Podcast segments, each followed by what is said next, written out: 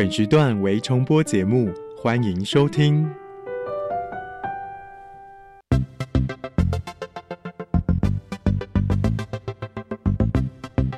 新科技大未来，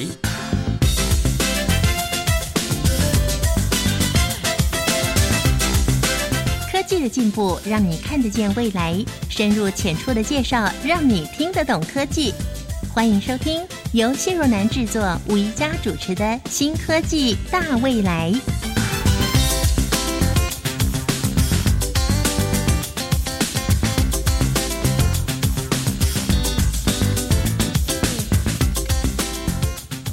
享受美食，必须要有一口健康的牙齿。亲爱的朋友，您知道吗？从乳牙到恒牙，人的一生当中大概有五十二颗的牙齿，这里面包含了智齿在内。那在不同的时期呢，都会面临到不同的牙齿的问题，像是小朋友蛀牙，或是成人的牙周病，或是老年人缺牙齿跟装假牙的问题。这些呢都是齿科的最大宗。那根据卫福部国健署最新的统计资料显示呢，我们台湾五岁小朋友的龋齿盛行率，也就是蛀牙的盛行率，达到百分之七十九，跟二零一零年世界卫生组织所定定的五岁儿童百分之九十以上没有龋齿这个理想相差太远太远了。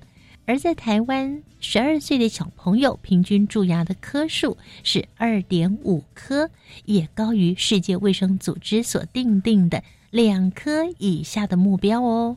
关于牙齿的照护，你有没有好好的照顾呢？今天新科技大未来要介绍的是荣获二零一八年未来科技展突破奖的红外光断层扫描数位一模取向系统以及所使用的方法。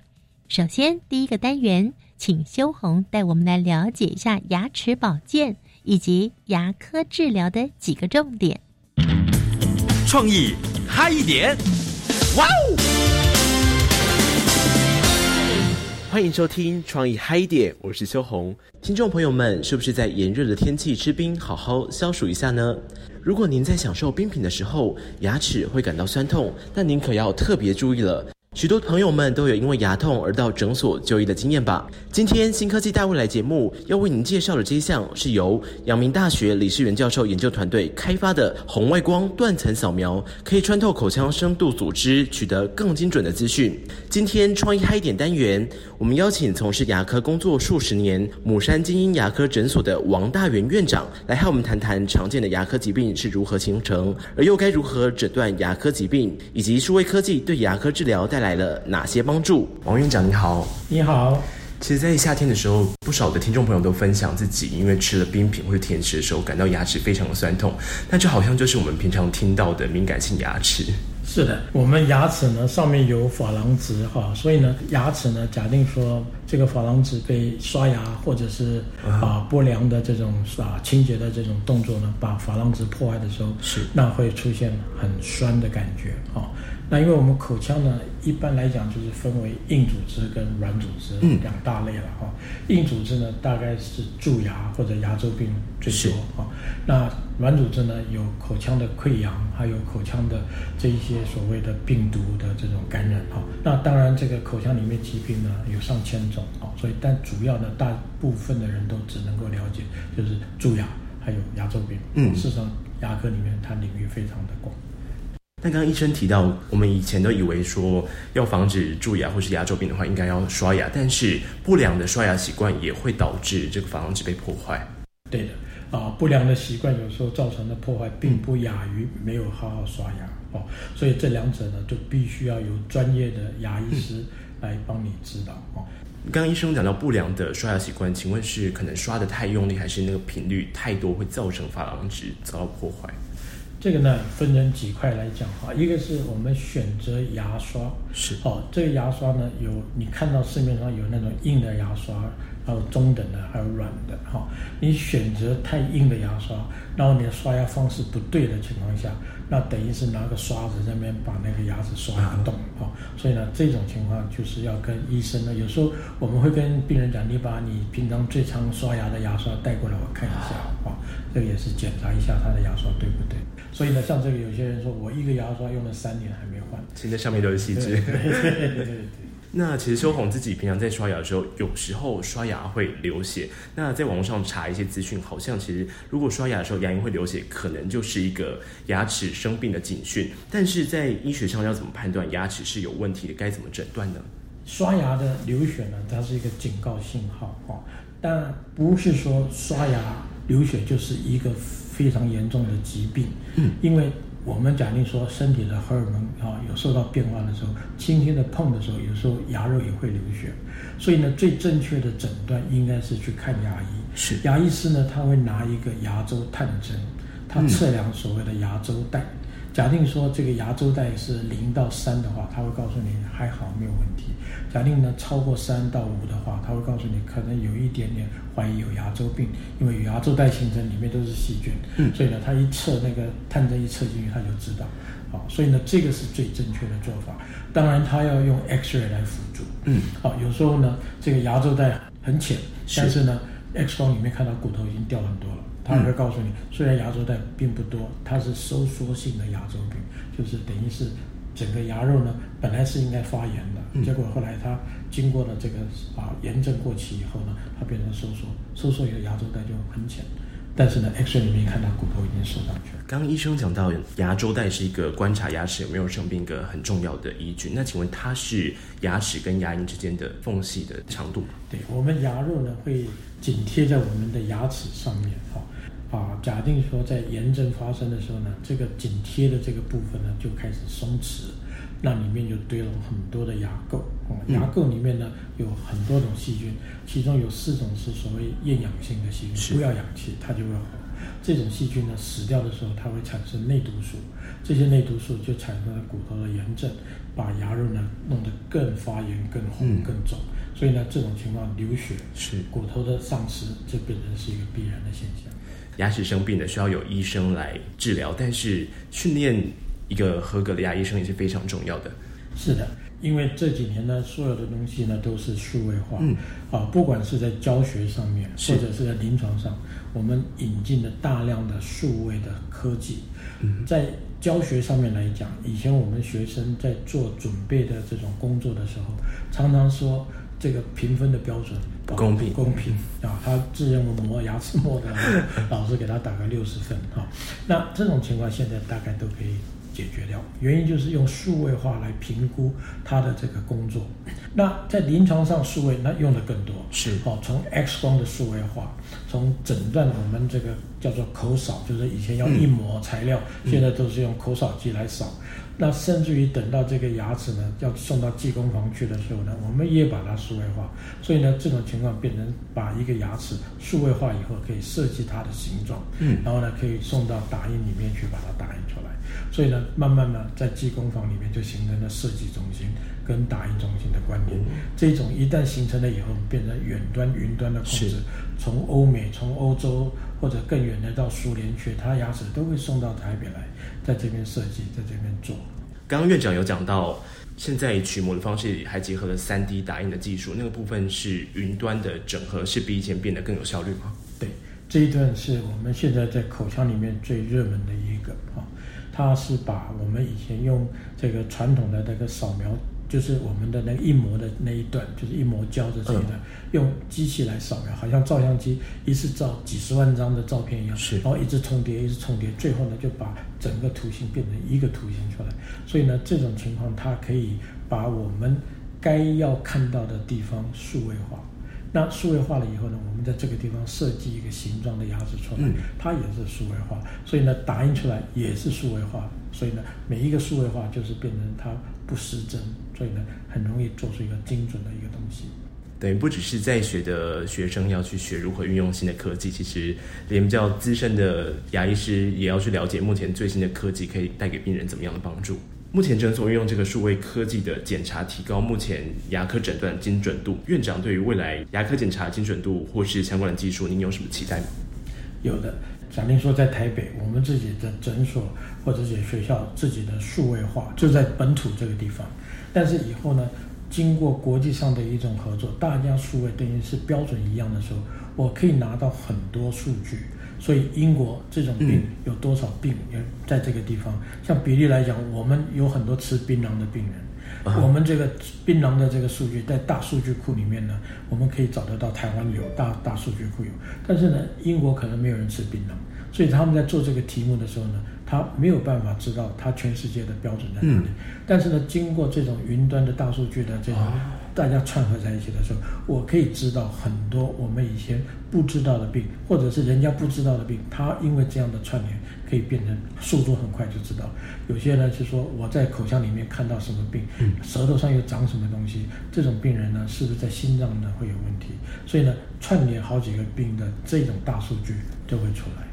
哦，像我们台湾自己本土研究的很出名的一个这个我们吃槟榔的这个研究，就是它是吃槟榔致癌口腔癌，结果呢，我们因为我们有大数据，这个大我们可以追踪到他下一代，就说这些人在上一代的时候吃槟榔得了这个口腔癌，他的下一代会变成什么？就发现呢，这下一代呢新陈代谢疾病比任何人都高。哦，像这样的就是我们用特有的一个数据做成大数据。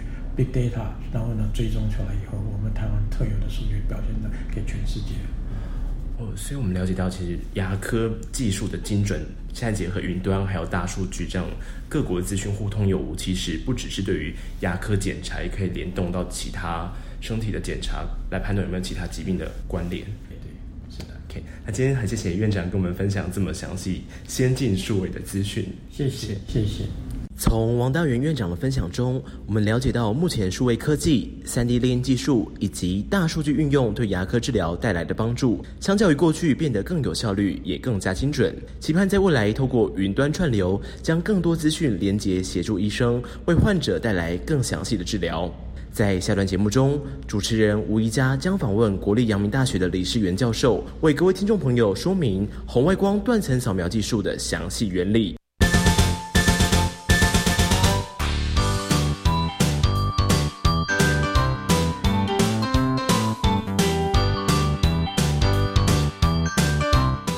好的保护自己的牙齿真的太重要了。为了要让各个年龄层的口腔问题可以得到更好的照顾，台湾呢在二零一八年成立了护牙联盟，不但落实分级医疗服务，并且呢跟联盟诊所一同推展到宅牙医服务，就是希望让口腔照顾没有死角。在今天的第一个单元，谢谢修红为我们访问了王大元院长，特别在最后谈到拜科技之赐，未来透过云端，让世界各国得以在牙科诊疗上更加精进。除了这个之外呢，检查牙齿的器具也要更加升级哦。接着我要邀请的是以红外光断层扫描数位印模取向系统以及其使用方法作为主题。荣获二零一八年未来科技展突破奖的国立阳明大学李世元教授来介绍他的这一项研究。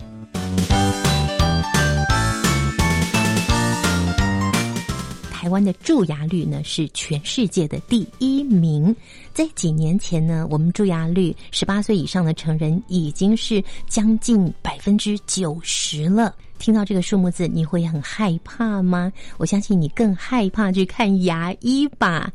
如果你可以做好你的牙齿保健，或者有更多更新的技术，精准的去侦测我们牙龈内的结石啦、牙周病的预防啦，或是口腔癌的筛检等等，相信呢可以更加维护我们口腔的健康，减少我们到牙医去就诊的次数。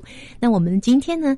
特别要为听众朋友介绍一个很厉害的机器，这个机器到底有多厉害呢？我们就邀请研发这项技术的国立阳明大学李世元教授，他同时也是台北荣总口腔医学部一般牙科的主治医师。李教授您好，主持人好，各位听众大家好。其实牙医师呢，在我心目中就像上帝一样，你知道为什么吗？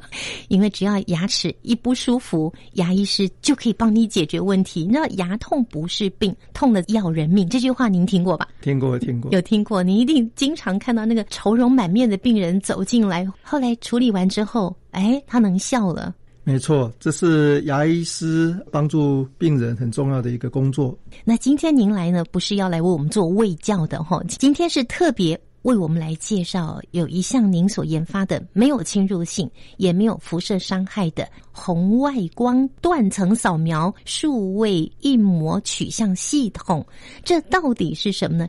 这个名词的确很长哈，简单讲就是啊，把口腔里面的一个状况，利用光学的仪器，经过一些光学特性，然后把这个疾病能够呈现成一个数位的影像，供我们牙医师做疾病的判断，甚至进一步可以做建模，也就是我们讲的三 D 扫描。最后的这些成果可以做一些疾病判断之外，做这个三 D 建模，那就可以。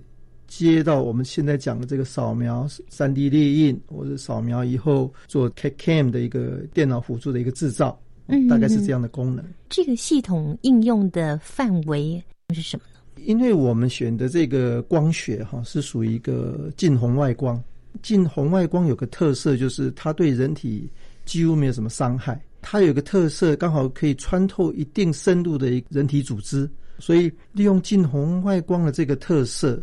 我们在利用一些干涉的原理，可以把这个平面的影像做深度的一个类似一个扫描，好，所以跟可见光不一样。我们可见光如果看到一个一一个一个物体，那它就是表征，就是它的外向。那红外光因为有切有有能够穿入到组织一部分的深度，那我们利用干涉的方法把这个影像再呈现出来，利用这样的一个无害的一个，刚好很适合用来做口腔的一个检查。哦，这个跟这个我们如果去诊所哈，常常会需要照 X 光片啊，更严重的还去照电脑断层啊，或是做比较侵入性的检查不太一样。这个红外光的这个光学，它刚好的深度哈，大概可以穿到组织大概两毫米到三毫米左右。好，那所以用来检查像这个初步的龋齿，好，就是很轻微的龋齿，比传统的 X 光更有效。那最棒的是，它并没有辐射。那传统 X 光片，因为我们要穿一个重重的铅衣，对对对，对。但是为了要照到影像，还是大部分都照脸呐。对，但是其实脸部跟这个我们比较敏感的区是甲状腺，其实对辐射还蛮敏感的。嗯哼。哦，那另外一个就是小孩子。其实我们都不希望照太多这种 X 光的一个检查。那刚好这个机器有这个好的一个特色，它没有辐射的这个问题，所以用来做这个小孩子的初步的一个取齿非常好用。您的意思就是说，有的时候是肉眼没有办法判断，是的，它龋齿，对，但是用了这样的机器就可以检查到了。对，有些牙齿哈，它蛀牙时候是在临接面，嗯，牙跟牙的交界交界的地方，嗯，那个地方只有 X 光看得到。过去的话，嗯嗯，那如果有这个机器的话，它还是可以有部分的一个检查的功能。另外一种是乳牙或是小孩子恒牙哈，刚萌发出来的时候，这个上面的牙齿的结构非常的细致，所以它有些纹路啊，有些沟，有些食物粘上去也是黑黑的。那初步的龋齿也是有一点变色。对，那这种表面的这种颜色，传统的 X 光很浅层的话是看不出来，但是利用这样的一个红外光断层扫描的话。它可以有一定的深度的一个影像，嗯，可以呈现出来。您刚有介绍它是近红外光，是的。那我们常常听到的远红外线，这两个有什么差异呢？哦，这是波长的长度的问题。嗯，好，那近红光是比较接近于这个我们可见光的这个地方，我们叫近红外光啊，它比可见光的波长稍微长一点点，那远红外光就更长。近红外光刚好有一个区段很好用，是在一千纳米，就是我们讲一毫米波长的地方，对于组织的穿透效果最好。那如果波长不是一个适当的波长的时候，会被吸收。那如果吸收的话，就没办法取到影像。嗯啊，那这个能量也会转到这个组织里面去，也不好。所以我们用近红外光有它的特色，就差不多用在差不多一千。我们讲一千纳米左右哦，上下大概这个这个附近的地方，那您怎么知道是要用近红外光？你是花了多久的时间才去找到用近红外光进行这样的研发跟制作这样的一台机哦，器？那因那是因为我们在物理上，就是以前在物理的时候，就大概知道说哪些波啊，比如说这个短波啦，或是说比这个 X 光啊，这些射线每个波长它都有一定的穿透深度，再加上呃，我现在用的这个机器在牙科算是很新的一个做法，但其实这个机器在眼科、在皮肤科已经有大量使用的一个经验。哦，像眼底检查啊、视网膜这个病变，嗯，很多的用这样的一个仪器的一个构想，就是属于同调光的断层扫描的一个设备。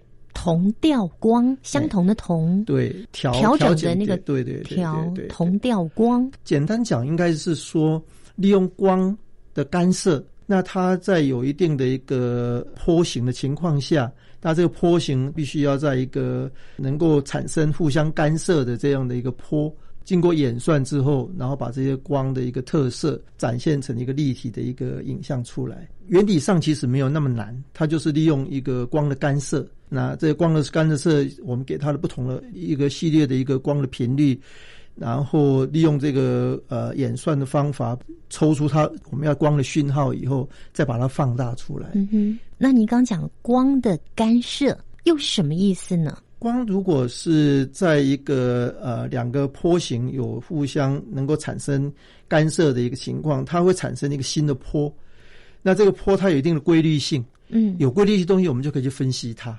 嗯哼，哦，那这些两个波或是多多个波形的一个干涉啊，它所造成的这个效果，如果说没有一定的规律性，那就失去了一个判断的价值。嗯哼，那我们利用两个坡的前进，那互相叠合，它可以有相加或相减嗯啊，就是坡跟坡周之间的作用。简单讲，就是它能够因为互相干涉，产生一个新的坡形。嗯哼，那这新的坡形带有很多的讯号，那这讯号我们再把它抽出来，哦，是这样的一个概念。李教授，你当时怎么会想到要进行这项研发呢？应该讲说，我一开始想去做这件事情，是一直很困扰我一个，就是以前在或许主持人也有经验，你到牙医诊所去洗牙时候，呃，有的人会觉得很享受，也觉得很痛苦哈。但是呢，有一个地方很困扰牙医师也困扰病人的，就是牙结石哈，它不但长在牙龈跟牙齿的外面，它也有可能在牙龈的沟里面也有牙结石。嗯那牙医师也看不见，所以我们洗牙的时候就凭经验去把这个牙结石清掉。那到底有没有清的很干净？不知道没有人知道。嗯那也有人做这样研究，嘛，大概有大概至少有三成到四成，有可能还是有遗留。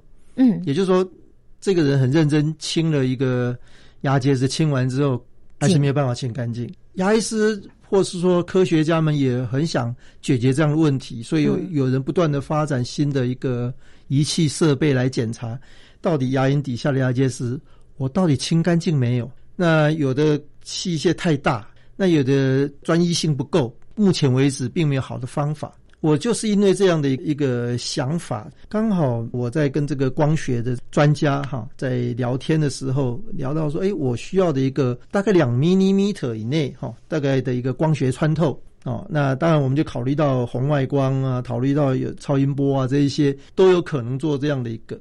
但是我进一步的要求是，我要很精准，那这个就 不太一样了，这就不太一样了。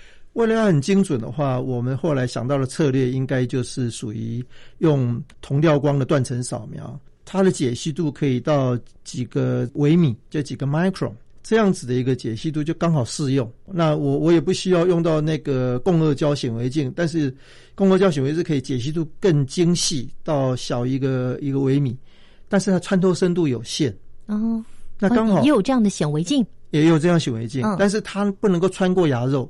哦，它只能在表层的地方成像、啊，嗯所以跟这个光学的专家们一起来构思，就是开始去研发。刚开始我就是想去找到说，到底这个牙肉里面的牙结石啊，到底我能不能把它显像出来？嗯那我知道牙结石在哪里，我就不用乱洗啊，啊，是这样的一个起因。嗯啊那就是你有需要，哎，对对，我有需要，想要弄清楚到底哪里有牙结石，哪里没有。错没错没嗯，错不要乱洗一通。对，是这个意思。而且我要确定说我洗完牙是不是洗干净了嗯，哦，那这个机器刚好正好我用，是这样开始来走上机器的一个研发，这样。是，当然除了对牙结石的检查有更深入、更进一步的详细的位置在哪里之外，对，它还可以做别的检测。这个部分我们稍待会音乐过后再介绍给听众朋友喽。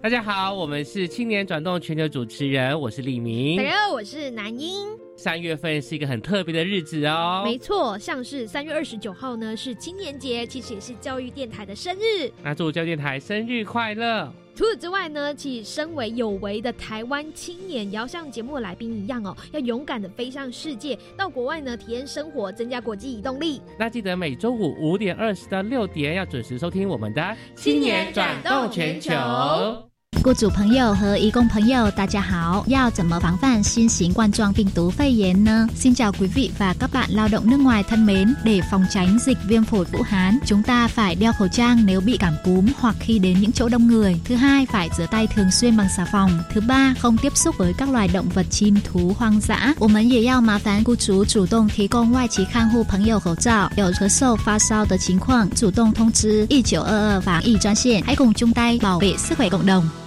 听过逆风计划吗？十年来，我们帮助过那些失学、失业、找不到方向、背负学贷的逆风少年。你随手投入的零钱，都是希望的种子，撑起在社会上成长茁壮、拥抱梦想、重回正确跑道的逆风少年。欢迎到全家便利商店，用爱心零钱帮助逆风少年。加外加外，阿玛波拉，扎根格玛西卡斯达斯，迪加古拉布古列列。大家好，我是来自台东的胡代明，这里是教育电台。那罗哇那咿呀那呀哦哎呀，那是你呀鲁玛的呀恩哦，朋友们就爱教育电台。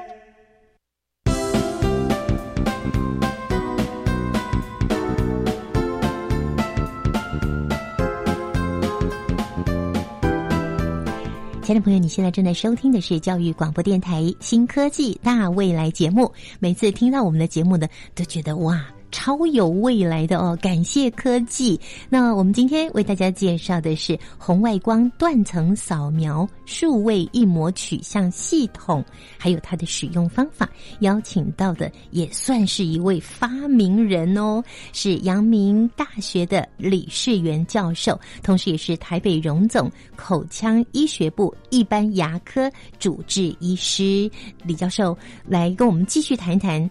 这样的一个发明哦，一开始是为了要清牙结石，想要弄清楚到底有没有清干净，还有什么地方还没清到，对，所以就研发了这个机器。没错，花了多久时间呢、啊？但初步比较快，初步的话，那个大概一两年就做出一个红外光这种机器的原理，其实在医界已经有一些使用，所以我们一开始把这个构想啊、呃、用到这个牙结石上面，其实难度不高。是后来越做越有兴趣，从影像的一个获得说，哦，找到一个牙结石大概多大多小，长在什么地方，如何去把它定位哦，那就觉得差不多了。后来又发现，哎，除了这个软组织过去之外，哈、哦，就是牙齿的影像，刚才有提到，哎，可以利用这样子的一个光学，把它的立体影像呈现出来。这个有一点像电脑断层扫描，它也是一个立体的影像。既然我可以把这些影像刚才提的这个牙结石定位之外，我可以利用这样的一个扫描系统，做出一个，它等于是把一些片段，等于是很多的一个截面的影像，我把它堆叠起来，变成一个立体影像。嗯哼，那这个立体影像就有点像那个我们平常做这个电脑断层一样哦，只是它比较表层，但是刚好够我们牙医师的一个口腔检查用哦。嗯，所以我。呃，用这个方法来检查这个牙齿有没有初步的龋齿。嗯，然后同时我也发现这样立体结构也很适合来检查这个牙齿有没有裂痕。哦，对牙齿有裂痕哈，其实我们注意看牙齿上面都有一些小的一个皲裂痕迹，嗯，但是呢，这个皲裂是到底是在牙釉质，就是牙齿最表层那一层，还是有裂到内部呢？嗯事实上是没有办法判断的。刚好这个机器也是可以用来做这个牙齿裂痕的深度的一个探讨。嗯哼哼，好，那这样的一个立体的一个成像，又进到了另外一个阶段。那甚至有人对利用这样的一个光学系统来检查呃黏膜组织，黏膜组织，嗯你是说口腔内的黏膜口腔黏膜组织？织，对嗯对对。那这大家第一个想到的当然就是口腔癌，嗯，嚼槟榔不能嚼太多，呃 没错，不能嚼槟榔不，要抽烟，对啊也不要抽烟，不要抽喝太多的酒哈、研究也蛮多啊。那这一块并不是我的强项，我也涉猎比较少。但是我有兴趣的是，比如说，诶，这个黏膜底下的小唾液腺啊，啊，嗯小唾液腺它是不是萎缩了？这个跟口干症有关。其实现在的口干症在确诊的过程啊，常常需要在这个下嘴唇的内缘做一个小切片。小切片呢送去做检查，有点像是切片检查，那再由这个显微镜来看里面的这个小唾液腺它的一个结构有没有受损。嗯哼，那利用这样的一个我们今天讲的这种红外光的断层扫描，事实上也刚好可以用来做这个检查，所以我们现在也在做这样相关的研究。那就不用切片了是吗？哎，希望。嗯。对我们希望能够找到一个两个有对应的一个关系，就是我利用光学的方式来检查，嗯。之后如果能跟切片组织能够很吻合的一个讯号的话，嗯哼，那将来就少了挨一刀的这个啊、所以以后这个呃，我们在朝这边努力中。哦吼是。那么这样的一台机器现在已经成型了，你已经在使用了吗？诶，在做临床试验中，哦，对，人体临床人体试验对对对对哦对对。那那您看到的效果是怎么样的呢？现在，目前在做所谓定性，就是说疾病的诊断的这一些效果都还不错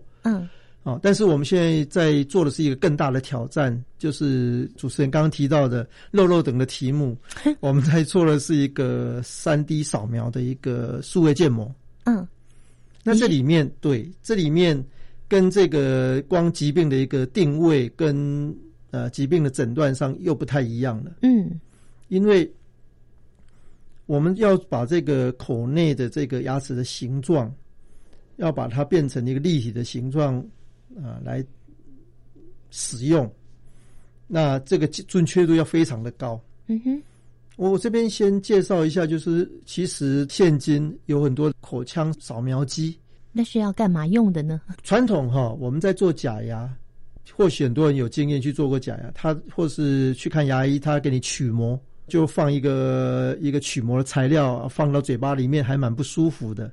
口腔的这个硬膜哈，它利用这个材料硬化之后拿出来，就一个附的一个膜，对不对？对对对，然后再倒石膏没错，啊，那就是一个哦非常。传统的，对，这是很做传统假牙的方式。，对，嗯那数位牙医这个进步啊，其实很惊人哈、现今已经有很多这种口腔的小摄影机啊，放在嘴巴里面扫一圈，就可以把口内的立体的影像全部都做好。好厉害哟、就不用再用那个对，有点恶心的。对对对对对，那个取模材料，对。嗯那现在其实已经进步到这个样子，哦，但是这样的一个数位的一个取模的一个仪器啊，目前用的是可见光为主。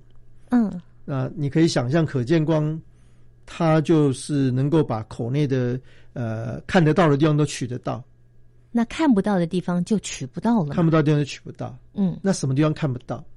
还是在牙龈里面看不到？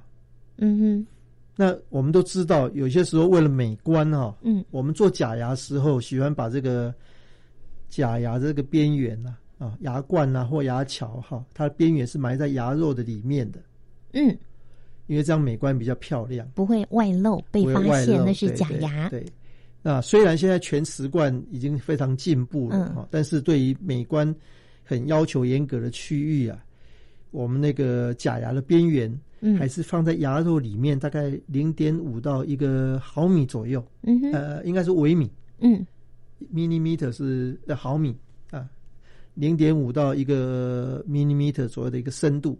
那这个对可见光的这个，我们刚才讲这个口内摄影机就没办法了，因为他就需要把这个跟传统一样，需要把牙龈跟牙齿稍微做分离。嗯嗯，我们叫排龈，就塞一条牙龈线哈，嗯。在牙肉跟牙齿这个边界，那利用这个物理跟化学的性质，让这个空间呢、比如说我们现在塞一条线在肉跟牙齿中间，塞个三分钟左右，嗯。然后，呃，把这个线拿掉的瞬间，这个肉不会牙龈呢、不会马上回去。对，在那瞬间赶快把那个传统的话就是赶快把材料打到里面，嗯，再取模。对，那如果是光学的，也是趁那个牙龈没有倒过来的时候，赶快把那个影像取出来嗯哼，啊。所以这个排龈的动作目前还没有办法取代，哦，还没有办法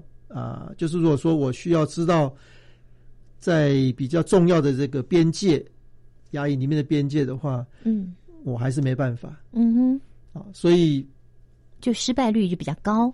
也比较高。嗯对对。那如果因为拍龈有些时候把拍龈线拿掉的同时啊，有些时候会有一点这个渗血，或是有些组织液哈、组织液会堆积，嗯那这个都会影响到不管是传统的这个取模，或是用我们现在的光学的这个扫描口内摄影机。口内摄影机，对，嗯这两个都还是对，所以因为这样的一个进一步的需求，我就把这个机器往前推了一步，因为我们可以看得到牙龈里面牙齿的结构，那我又可以把这个结构建成一个三 D 的一个外壳，嗯刚好适合我做假牙时候来用。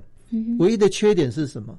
唯一的缺点是因为光线经过不同的介质之后会扭曲，好、所以我们叫光层的一个偏折啊，就像我们把筷子放到水里面，放一个透明的杯子里面，然后你就会发现那筷子不是直的。对对嗯对对，所以我们需要把这个算出来，到底这个组织造成多少的一个曲折。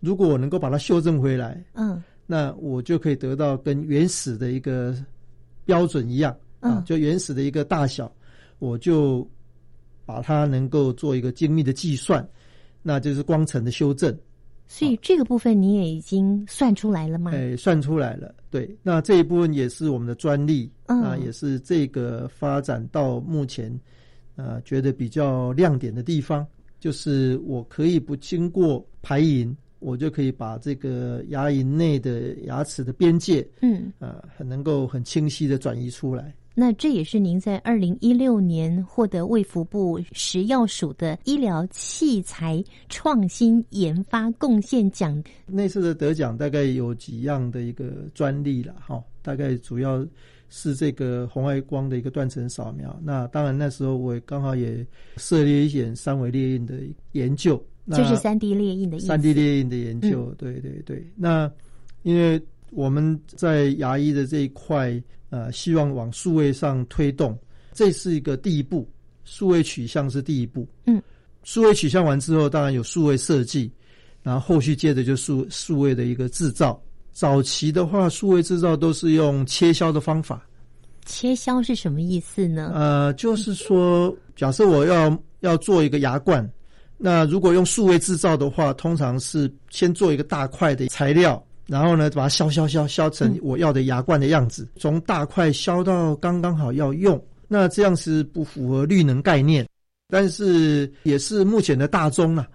呃，回到我们讲的这个红外光断层扫描，它其实除了刚才讲的疾病，其实我现在最重要的发展是在希望做用来做建模，就是三 D 的一个扫描的一个一个模型的一个建构。嗯哼，那这个模型建构，它也可以用这个模型建构来做加法，也可以做减法，也可以。嗯，哦，那也就是我们传统取模的意思。对，就是我模型有了，那我只是是数位设计这样子的一个数位的一个制造，我想是未来的趋势，很值得去推广。一方面，现在的患者也希望能够越舒适、越经济，然后越有效率。嗯，我想这个是牙医进步可可以看得到的地方。嗯哼，是。所以李教授，你今天介绍的红外光断层扫描、数位列印，这可以分成是两件事吗？是两件事情。哦，这个扫描是一件事，对，对数位列印又是另外一件事情。没错没错。然后印模取像又是一件事。印模取像跟数位扫描是里面的一种。哦，我们讲印模，通常就在讲这个做假牙那个印模。嗯，只是传统是用材料来印模。对。后来不是有光学，就是口内的摄影机那种，也是一种数位的一个影像的印模。嗯哼。那红外光这一种，其实是跟这个数位影像印模是类似的其中的一种。传统的这个数位的取向就是用可见光。嗯。但是我们现在的红外光取向的这个能够穿过牙肉，就是有点混淆。但是印模这个词，通常我们在牙医来讲，就是把希望把模型取出来叫印模。把模型取出来之后，才能够帮你做一口漂亮的假牙。是的。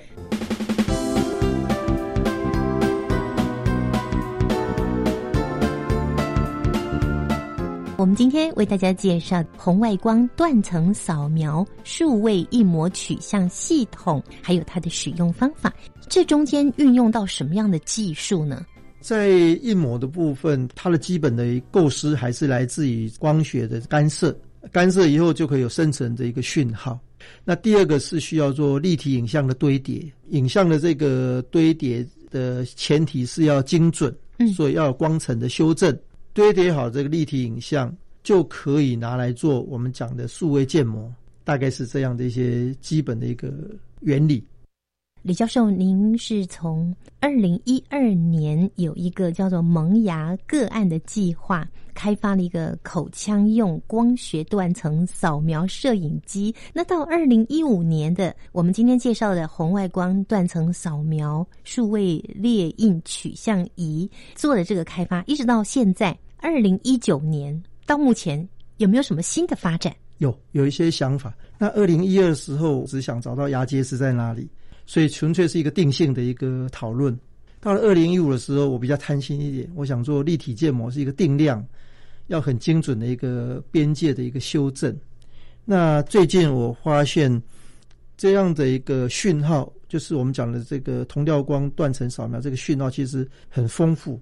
那我们是用过去的经验，已知道要求什么，一直硬推去把这个东西算出来。但是现在配合 AI 的话，它可以有很多的用途，利用深度学习，哈，就是我们讲的这个 deep learning 的这样的一个演算法，我们可以把这个讯号做更有效的运用。所以我现在进一步想去做的是，想利用 deep learning 的方法来帮忙我在影像的一个判读跟影像的运用上，希望能够更精准一点。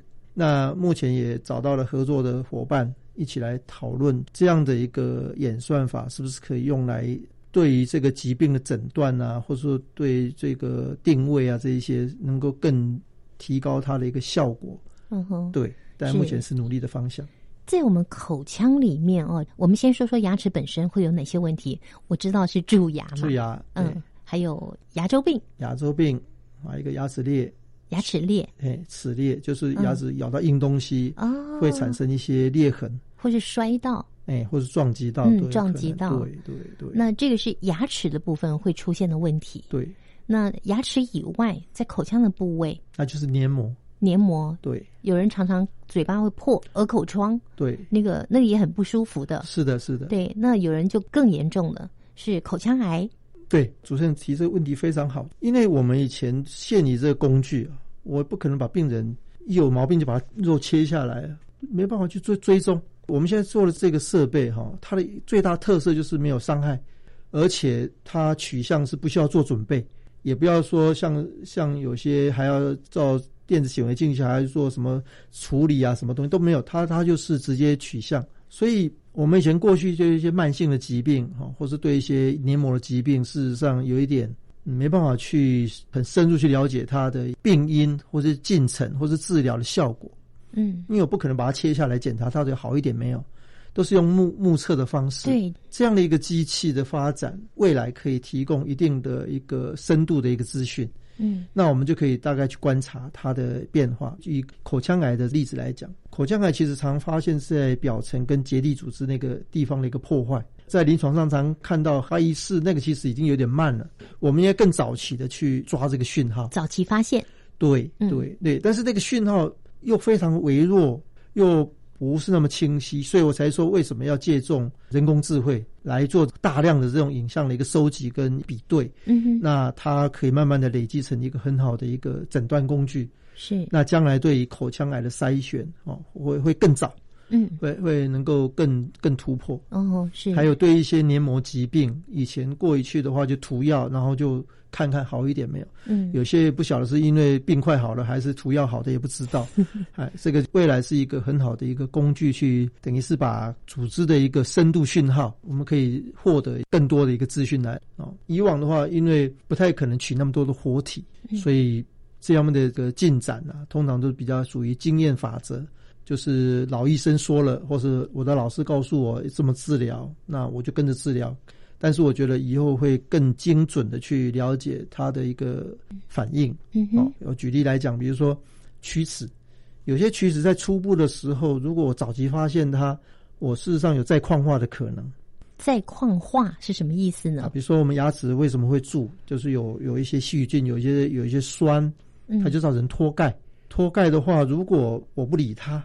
它就往下走，嗯，就是说破坏了珐琅质，对对对对，就叫脱钙，脱钙，对对，它 它的它是一个珐琅质百分很高的一个一个矿化物，嗯，那这个珐琅质一旦破坏掉，到牙本质的时候，叫速度进程就很快了。所以，我们如果能够在第一层就注意到说，不要让这个脱钙，呃，影响下去，再恶化下去，再恶化下去，那这个表层的结构，我们口口腔那个口水啊，事实上有提供这样的功能。就是说，如果我们能够清洁很干净，那有很好的一个环境的话，它的牙齿表面如果有表层的那种脱钙，还是可以再矿化回来。哦，我们的口水有这个功能哦。哎，是的，是的，是的，就是我们的口腔里面事实上都有一些修复功能。但是你如果不理它，或是说食物都没有清掉，牙菌斑没有清掉，那这个口水根本就进不到里面去。嗯嗯。那但是有些时候也是因为没有人提醒。嗯。那我们发现的时候太晚了。啊，所以对于这个初期的这种龋齿哈，又而且是幼儿，我刚刚提到了，小孩子最怕的就是辐射，因为他还在发育嘛。对，对于这个辐射线比较敏感，所以对幼儿的这龋齿检查，我觉得这个工具是很好用。我们也不太敢把每个小孩子一直照重复的照，真的不行，不行。那所以用这个机器就方便，因为没有辐射，嗯，也没什么伤害，唯一怕的就是。小孩子不合作，跟我们说一下哦。口腔内照 X 光的时候，我们要穿一个铅衣，是的。然后我们要有一个摄影机对着我们这个脸颊的这里，然后里面还要放一个片子，对，压住它，对，对不对？对。好，这个是我们传统现在用的照 X 光。那如果用这台机器的话，它是怎么个运作方式啊？哦，它是一个光学，类似一个探头，类似一个小小的一个相机，伸到嘴巴里面。它有多小？它的构造就像一个小的相机，自己有光源，自己有一个感测器，都在棒上啊。这宽度大概两公分左右，那它的取向范围差不多一公分左右的一个范围，所以它是一个棒状的东西，感觉很小哎。但是它的外壳再加一加。因为它的光路大概就这么大嘛，还要加一些外壳，所以目前还没有到最后的版本哈。就是说，目前还是考虑到效果跟舒服度。对对对，太小了，嗯，每次检查量太少。太大了，虽然一次可以检查很多，可是怕病人不舒服。嗯嗯，塞在嘴巴里面。对对对，所以它的 size 是可以调的，但是它跟那个传统 X 光的差别是，传统 X 光因为它是一个穿透骨头、穿透什么都可以穿透的东西。对。那当然检查就比较详细一点，可是我们从通常是不需要去检查骨头，我们需要是检查牙齿。对。所以等于是杀鸡用牛刀，那其实那个牛刀还对。对身体有害，对，所以也是有一些争议，或是有一些讨论，就是说，到底我们是不是要常常照这种小的 X 光片来检查牙齿？其实也是有很多讨论的声音。嗯嗯。那目前牙医师的立场是为了预防疾病，还是需要做？嗯。那如果我们有更好的工具，就不需要用 X 光来定期检查。对，尤其是小朋友哦，对，尤其是小朋友。那会进到嘴巴里面吗？还是在外面就可以了？放在嘴巴里面去，直接就在牙齿的附近啊。想要检查什么地方就放什么地方。嗯。那我刚才提的就是，我一个一个检查，有点不好懂，但是你可以想象说，我每个地方的检查的这个讯号，我都把它存下来。嗯，那我把它堆起来，就像一个牙弓，就是一个牙齿就可以堆起来。对呀、对呀、类似这样的概念。嗯那所以它的取向是，只要舒服的地方，能够能够照得到的地方，就把它取下来。但是你不能一次取太大，因为塞到病人嘴巴不舒服。所以就是在病人比较舒服的情况下，尽量做一个比较大范围的一个取向，嗯哼哼。然后把这个像就取下来之后，再做一些影像的堆叠。未来我们还要再等多久才可以用到这样的机器来帮我们做检查呢？如果做疾病的判读，其实是已经 OK 了。那现在是因为我是希望把三 D 建模事情做得更更完整一点，还有一个就是我希望把 AI 的部分、人工智慧部分导进来。快的话，大概是一年内，我希望就能够做技转或是做实际应用的一个推广。一年内耶，事实上，它可以分阶段了。我也在考虑，就是因为就某一部分的功能其实已经很齐全，已经可以用了。我刚刚提到，比如说小孩的龋齿啊，或是这一些牙肉里面牙结石这一块，其实已经都已经可以用了，已经是可以用了。是我自己希望把这个三 D 建模这个事情做得更完整，然后把人工智慧的部分导进来这一块，或许在适当时候就把它先寄转出去，让他们能够有用的人先拿去用，这样子。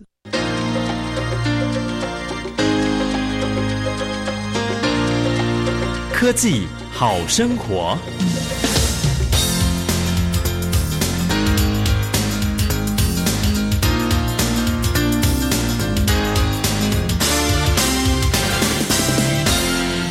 刚才啊，李教授你提到说未来会运用 AI 人工智慧，那是怎么个运用法？如何做结合呢？在呃人工智慧里面，深度学习这一块，如果我们有提供很多的影像，事实上就有这些影像的一个经验，或是影像的归类，它可以找到一些特性。我举例来讲，比如说黏膜，那个黏膜黏膜底下这个立体影像，在正常组织看多了，那它会有一定的一个演算法。也许黏膜的一个影像是一个很奇怪的影像的时候，它可以做出一个疾病的一个警讯。等于说，主动告诉我们说，我我我找到可能潜在的问题在什么地方。那这个远比我们现在呃先知道答案，就是说我我要找一个，比如说我要找牙结石哦，我在这边找了半天，有效多了，因为本来就是不知道牙结石在哪里。那这个影像它到底有多精准，可以判断那个是不是牙结石？过去我都是用人眼的方法去判断，诶，这个地方有光的一个讯号，我会怀疑这个地方是牙结石。但是它的准确率，就是因为我个人的一个经验，或是我个人当下的一个生理条件状况，我可能会对于判读上的一个一个差异。嗯哼。可是透过一个电脑或是一个资讯深度的一个学习，它可以把这些累积进来，它不会犯错。哦，所以我我等于说，呃，过去的对于这个影像的判读上是依赖专家或依赖人经验，对，依赖经验，嗯、但是因为讯号的一个变化太多，个人呃稳定性也不那么不那么好。那如果说又是徒弟，诶，师傅教徒弟，徒弟又教徒弟，那大家就乱七八糟了。嗯、所以对于这些光学影像的一个研读，有必要做一个。更有效的一个一个判读，嗯哼，而且更精准的判读是啊。那所以目前我们现在在也是在累积这样的这样的一个讯息，各种疾病都可以做，所以很多很好的一个发展性。我们刚才提到了初步取子的影像，它也可以学习哦。那牙龈底下的牙结石的影像，它也可以学习。嗯，呃，黏膜底下，比如说小唾液腺的影像、口腔癌初期的影像，它都可以学习。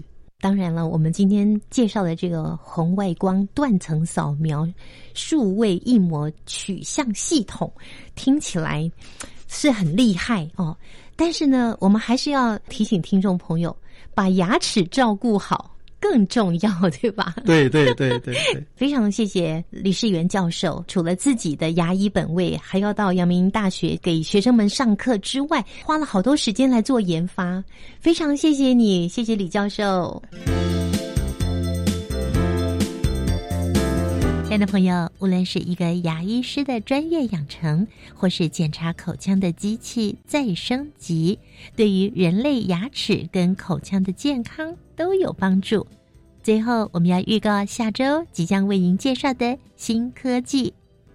那其实这个系统呢，它主要的功能呢，就是利用脑波的判读呢，产生一些判读结果。那这个结果呢，可以让医生在诊断的时候呢，作为一个很重要的参考。好，例如我们这个判读的结果呢，可以告诉医师他有忧郁症的几率有多高。下个星期要为各位介绍的是 AI 脑波技术诊断忧郁症的发明。我们期待下个星期三上午十一点零五分，教育电台新科技大未来节目再会喽，拜拜。